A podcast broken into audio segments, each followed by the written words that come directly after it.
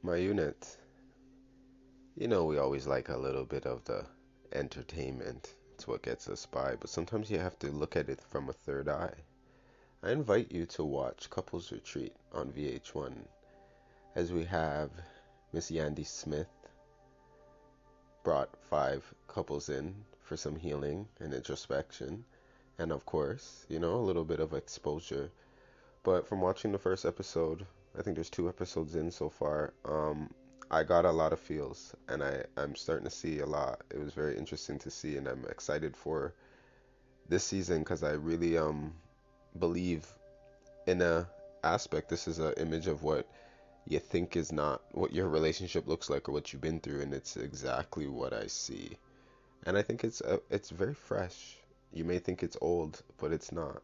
You know, I I I invite you to, like I say, look at this from a third eye perspective. Um, the exposure of these couples so far and what I feel like I'm going to see. You know, they brought in AJ. the, you, um, you know, remember Baby Boy, Tyrese, the mother? She's a life coach, and um, I could just feel her energy through the screen already. You know, she's there not to play, and you know, at first I kind of thought as well. I wasn't sure what it was.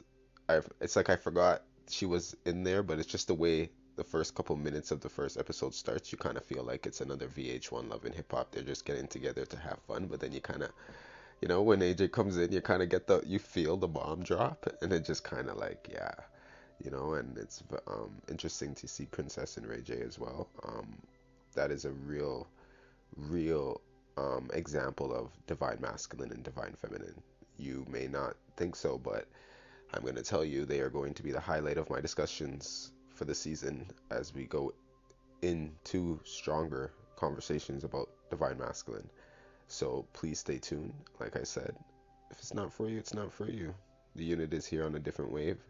The collective is the information comes from different aspects. You know, it's not always gonna, you know, I'm not gonna be heavy all the time. You know what I mean? I invite you into my world as well as, as fun, food, anything. You know, so please continue, like, share, and subscribe. And I love you guys.